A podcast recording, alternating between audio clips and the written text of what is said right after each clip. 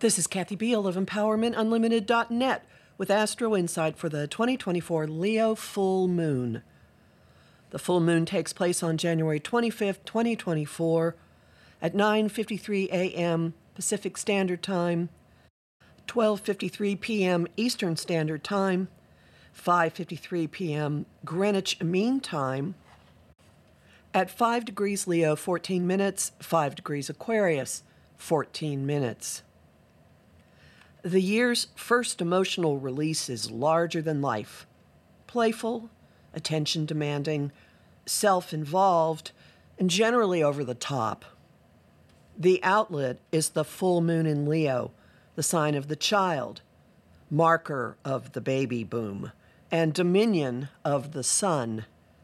Because the moon is in its sign, the sun is in charge of this event, inflaming emotions with fieriness and spectacle and expression of the self.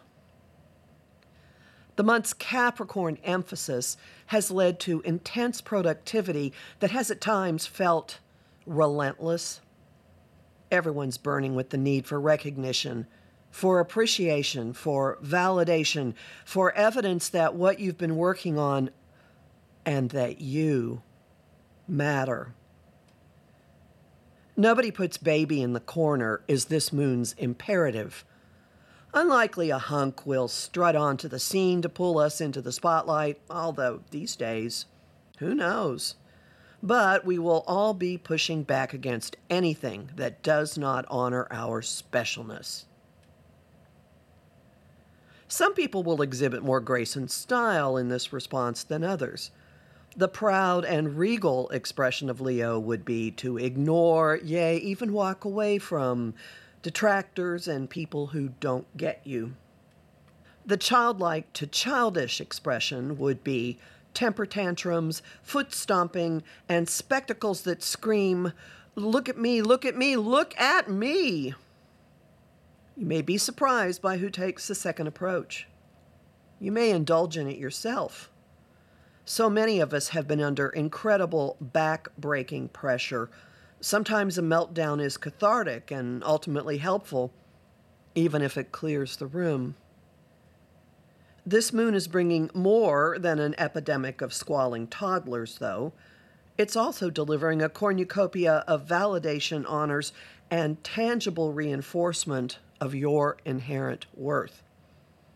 The common denominator? Everything is extreme. Two influences are making everything cartoonishly, inescapably large. One is more, more, more Jupiter in the resource-focused sign of Taurus. Jupiter is traveling in the opportunity aspect of a sextile to Saturn, planet of order, commitment, and adulting, in the all-connecting sign of Pisces. A connection that's dangling grounding cords and offers and structure. Jupiter is the full moon's point of focus. The sun and the moon are bearing down on Jupiter, who's monkey in the middle in a T-square, equally pressuring him with reason and with emotion. The pressure is amplifying Jupiter's indulgence in, uh, well, amplification. Hence the enormity of the dramas and emotional venting. There is a governor in the mix, however. The moon's inconjunct to Saturn underscores the need for adjustments.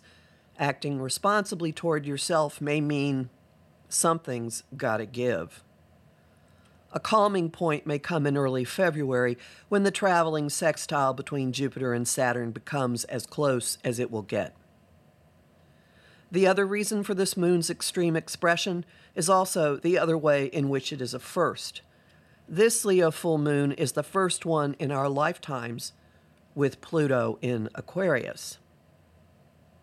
The Lord of the Underworld has been in the futuristic collective sign of Aquarius for only a few days, but this moon tingles with the evolutionary change that'll be unrolling over his next twenty years in the sign.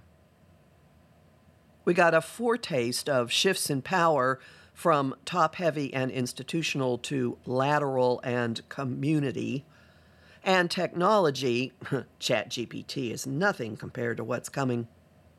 When the agent of unavoidable change lingered at the doorway to Aquarius from late March to mid-June twenty twenty-three. Now we're in a proper orientation phase, with Pluto in Aquarius from January twentieth to September first. After a few weeks of final cleanup in Capricorn this fall, he'll return to Aquarius November eighteenth.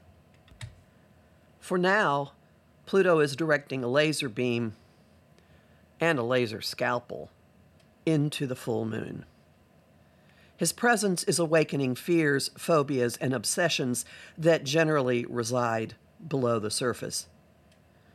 He's stirring power games and moves and deep, dark secrets.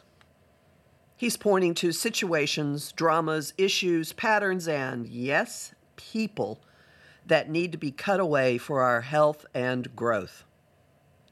Listen for the distant but insistent voice repeating, resistance is futile.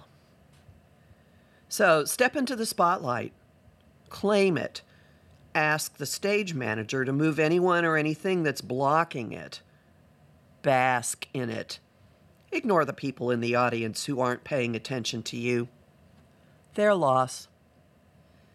Expect to revisit, fine-tune, and finish the potentials of this full moon in December when retrograde Mars backtracks over this degree. I'm Kathy Biehl, a professional astrologer with more than thirty years' experience. Visit my site, empowerment unlimited dot net, to sign up for my mailing list, listen to my weekly podcasts, and book a session with me. You can still get my Writing Your twenty twenty-four Story workshop that I conducted with Donna Woodwell, the replay and the materials. Look for the link below. I host the show Celestial Compass on O M Times Radio on the first and third Monday of every month at five p.m. Eastern. I also host conversation on Facebook at Empowerment Unlimited and in the group, the Astro Insight Lounge. I have lots of bonus content at patreon.com slash Kathy Biehl, and I'm really grateful to the people who support my work there. I'm on Instagram and Threads at, at K A Biehl, and on YouTube at the Professional Aquarian Channel.